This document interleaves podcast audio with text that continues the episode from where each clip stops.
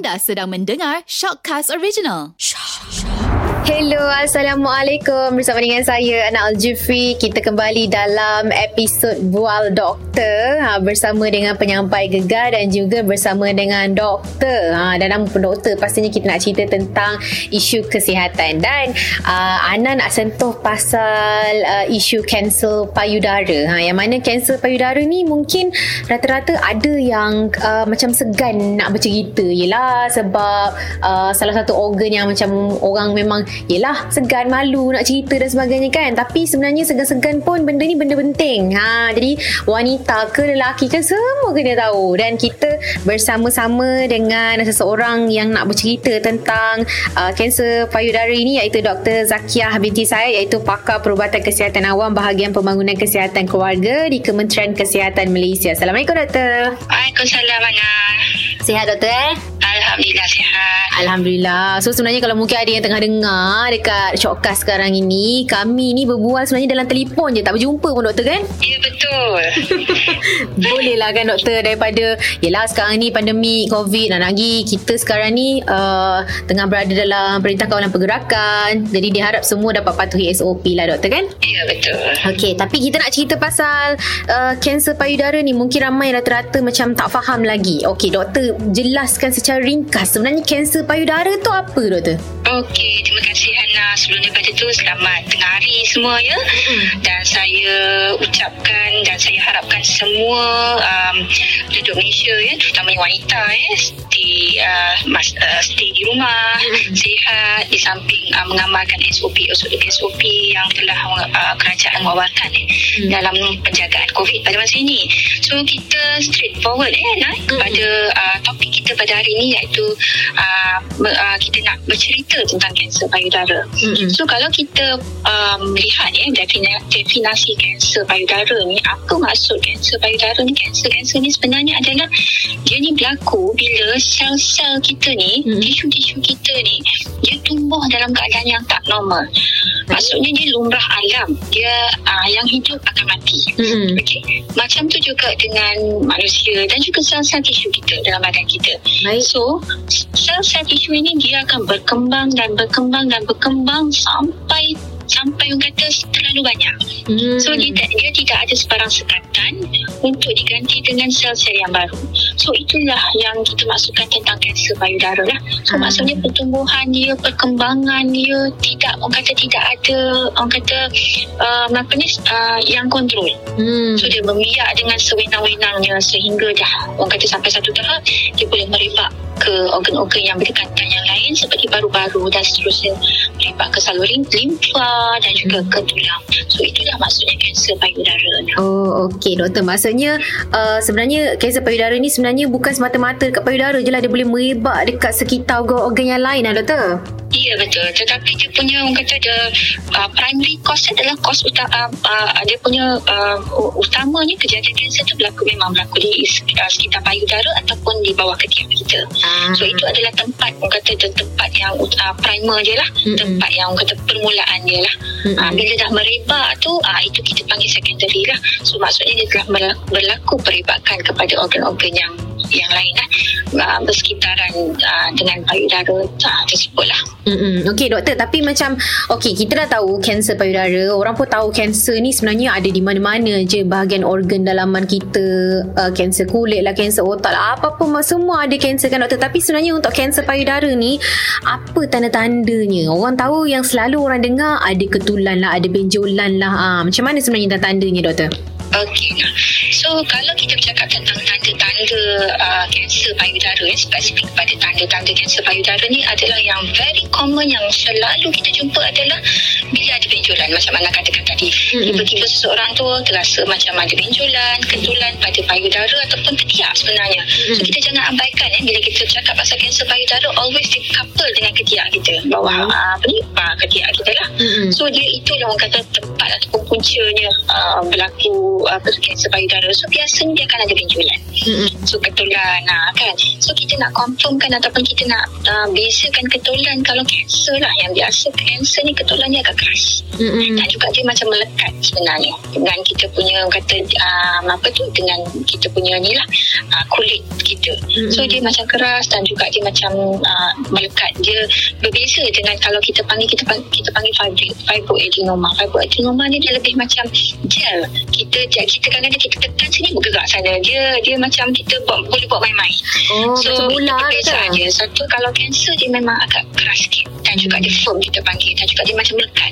Tetapi kalau fibroadenoma ataupun benda yang macam kita rasa macam lembik-lembik, macam jelly-jelly itu Hmm. yang kalau kita picit sini dia tergerak sana, ter, ah, picit sana tergerak sini, itu insya-Allah bukan kanser lah tetapi kita kita perlukan dapat perlu dapatkan pengesahan lah. Itu yang very common lah. Hmm. Dan selain daripada itu juga memang kita dapat uh, uh, maklumat ataupun informasi daripada sejarah-sejarah pesakit kita dapat juga pesakit-pesakit Hmm. yang datang uh, disebabkan oleh uh, tanda-tanda seperti yang lain lah seperti contohnya ada perubahan pada struktur kulit uh, buah dada Hmm. uh, mereka seperti kulit tu macam nampak merekah kulit tu macam merekah macam kulit limau macam tu Mm-mm. Lepas tu kemerah-merahan dan juga yang sampai stage yang agak uh, agak agak agak ni juga ketara adalah mungkin berlaku ulcer lah. Baik. Uh, m- mungkin nampak ulcer tu kecil tetapi sebenarnya peribakan dekat dalam tu dah besar. Mm-mm. Dan selain daripada tu juga ada berlaku perubahan pada struktur-struktur seperti puting ya. Puting buah dada tu dia mungkin membesar, mungkin ada puting tu macam dia termasuk ke dalam sikit ataupun perubahan warna pada puting tersebut Mm-mm. dan juga mungkin saiz payudara tu ada perubahan. Satu tiba-tiba nampak macam kecil sikit shrink, uh, kita nampak macam kecil dan Mm-mm. satu lagi macam normal, uh, besar sikit kan. So itu adalah kata yang very common tanda-tanda tanda-tanda biasa yang kita temui pada pesakit-pesakit yang mengidap kanser payudara lah. Hmm, baik-baik doktor. Tapi okey, kita dah tahu dah tanda-tanda dia. Tapi mungkin ada orang yang macam, kenapa eh, macam mana aku boleh terkena kanser payudara ni? Uh, apa yang menyebabkan kita boleh nak mencegahnya? Dia sebenarnya berpunca daripada apa doktor? Dari segi pemakanan ke? Apa ke? Okey.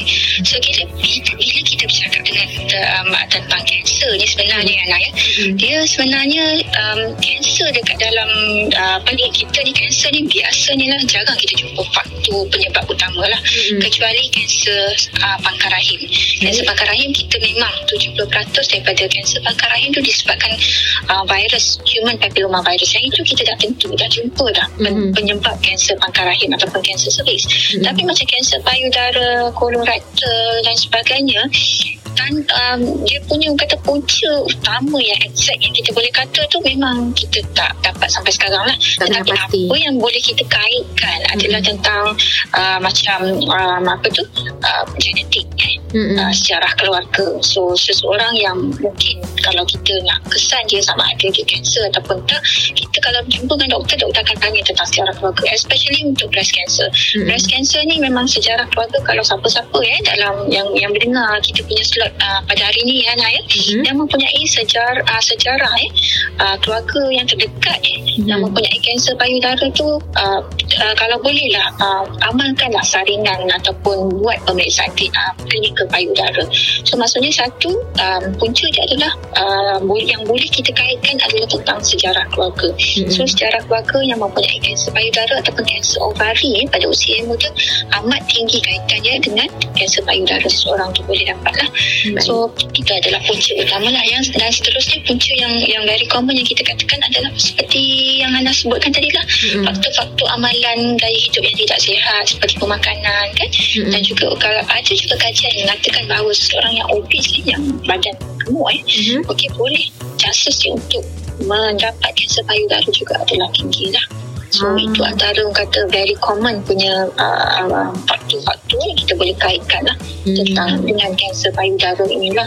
Selain Okey. daripada itu banyak lagi lah Mm-mm. seperti uh, datang hit pada umur uh, yang awal eh, sebelum umur 12 tahun Hmm. bersalin uh, pada umur yang agak lewat selepas umur 30 tahun eh. Hmm. dia tidak pernah mengandung uh, uh, itu antara antara uh, yang sering faktor-faktor yang kita kaitkan Mm-mm. Okey doktor tapi macam selalu orang cakap memang kanser payudara ni selalunya kita kaitkan dengan wanita je kan. Laki pun kena tak doktor?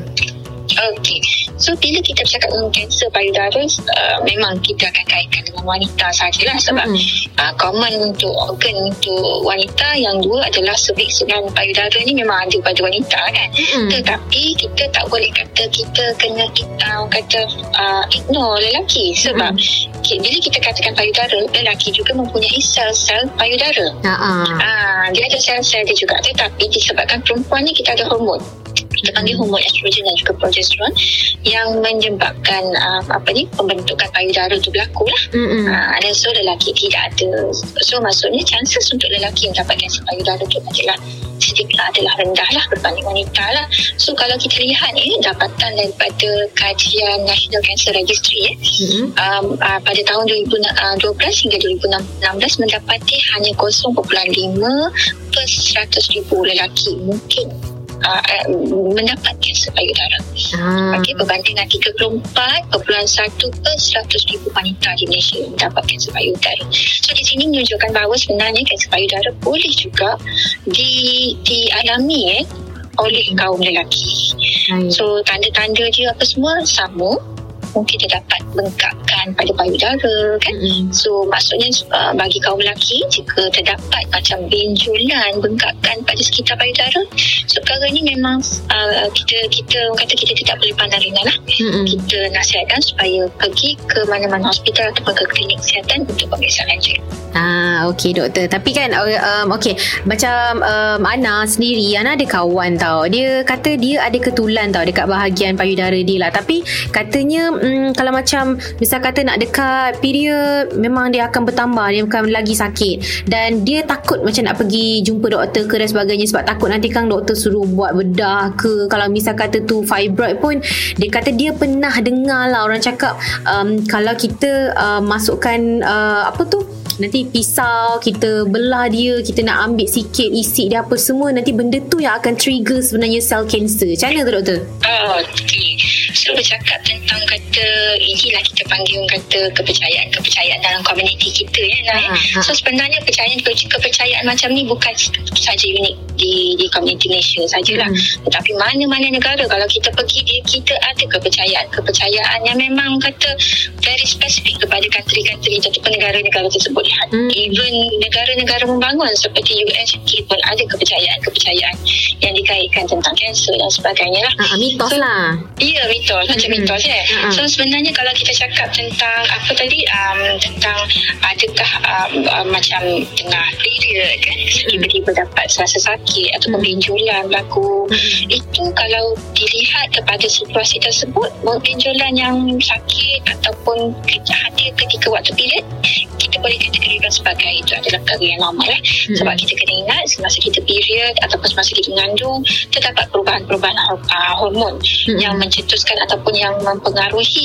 uh, fungsi-fungsi sel ataupun fungsi-fungsi tisu di sekitar payudara kita lah. Hmm. So bila kita okay, bila kita nak period dan kadang hormon estrogen ataupun progesteron kita meningkat waktu tu dan dia menghasilkan ataupun menyebabkan um, apa ni saiz uh, kita punya uh, tisu eh, uh, terlebih sikit. So itu adalah orang kata faktor ataupun uh, disebabkan oleh uh, hormon lah. Mm-hmm. Okay. Dan dia kita tidak perlu rungsing jika ianya lepas tu hilang. Mm-hmm. Okay. Tapi apa yang kita perlu rungsing adalah benda ketulan ataupun uh, benjolan itu sentiasa ada dan makin bertambah besar dan makin bertambah sakit dan juga semakin mengeras. Mm-hmm. Uh, itulah yang kita perlu rungsingkan. Tetapi untuk sedap sebab, sebab, saya, sebab saya tahu kebanyakan wanita ataupun uh, uh, apa ni masyarakat kita agak agak unsing. Mm-hmm. Okey kalau kita rasa was-was kita boleh saja datang ke klinik kesihatan ataupun hospital. Mm-hmm. So, kaki tangan kesihatan ataupun doktor di klinik kesihatan ataupun hospital boleh melakukan uh, pemeriksaan lanjut dan boleh mencadangkan apa alternatif yang, yang terbaik. Even dia boleh mengatakan bahawa itu sama ada normal ataupun tak normal lah. Mm-hmm. Okay. So, berbalik kepada uh, kita punya kepercayaan. Ada tak macam uh, contohnya kalau nak takut sebab nanti pergi ke klinik nanti doktor suruh bedah ataupun mm-hmm. doktor suruh potong buang. Ha. Hmm. dan benda tu nanti akan trigger lagi sel-sel kanser sebenarnya ini faktor ataupun kepercayaan yang mengekang uh, wanita kita masyarakat kita daripada mendapatkan rawatan awal hmm. so perlu diingatkan sebenarnya saiz kalau makin kecil okey Mm-mm. penyakit dan juga jika kita mendapatkan rawatan di peringkat yang awal atau saiz kecil dan sebagainya Mm-mm. uh, chances uh, untuk dia uh, apa tu sem, uh, apa ni survival je lah Mhm.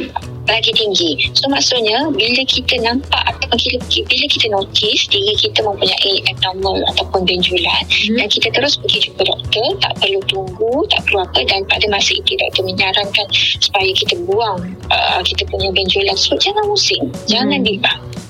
Uh, sebab se, se, um, apa ni seawal yang mungkin kalau kita dapat lakukan tindakan atau, atau dapat lakukan rawatan itu menunjukkan kita punya chances untuk benda ataupun benjolan itu merebak adalah sangat-sangat rendah. Baik. Ha, jadi jangan bimbang. Jadi kepercayaan jika potong sel kanser itu lagi trigger lagi banyak sebenarnya tak betul lah. Mm-mm. Ha, ha. Okey. So sebenarnya lagi awal kita kesan, lagi awal kita rawat, insya-Allah survival dia lagi cantik.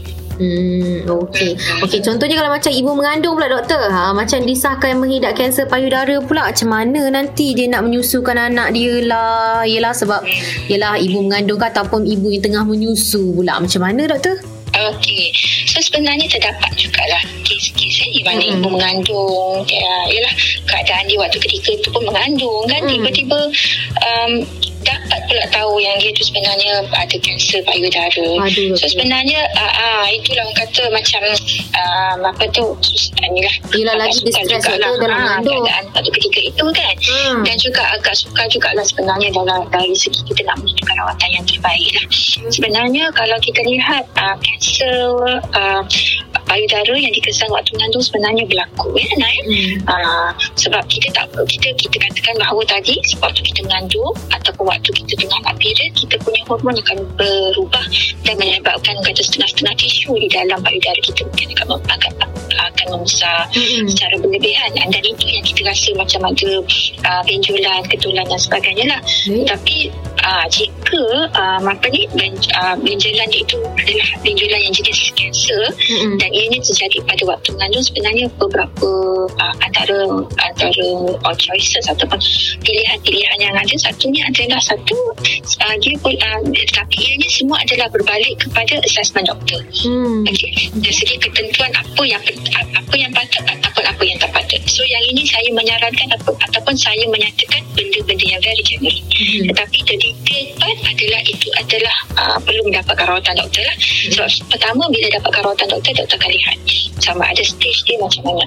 Uh, yang kedua, seseorang yang mengandung doktor kena tahu juga Hmm. dia tu mengandung umur uh, apa tu waktu uh, uh, usia kandungan yang berapa. Ah. Kalau first trimester kan dalam 4 bulan ke bawah, 3 bulan ke bawah, kita tak biasanya tak um, itulah um, kalau untuk kemoterapi kita tak akan advise. Mm-mm. Sebab dia akan mendatangkan kesan pada anak, anak mungkin kita boleh mengalami keguguran dan sebagainya.